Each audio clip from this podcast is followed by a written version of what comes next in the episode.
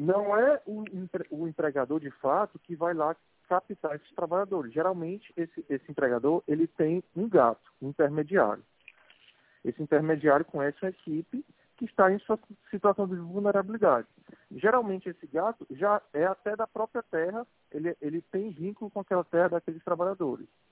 Então, sabendo daquela vulnerabilidade deles, eles os, os convidam para ir para qualquer cidade, no Independência, por exemplo, teve um resgate para Itinga, eles deram lá de Madalena, então trouxeram eles de Madalena para Itaitinga, uma construção civil de, de loteamento de casas, e ficaram lá no alojamento é, precário, degradante. Uhum.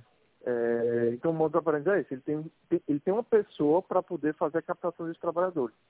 Faz esse, essa condução desses trabalhadores, é, alojam de qualquer forma, pode ser dentro de um alojamento precário, pode ser às vezes sem alojamento, dentro de bastilonas, pode ser dentro de caminhões.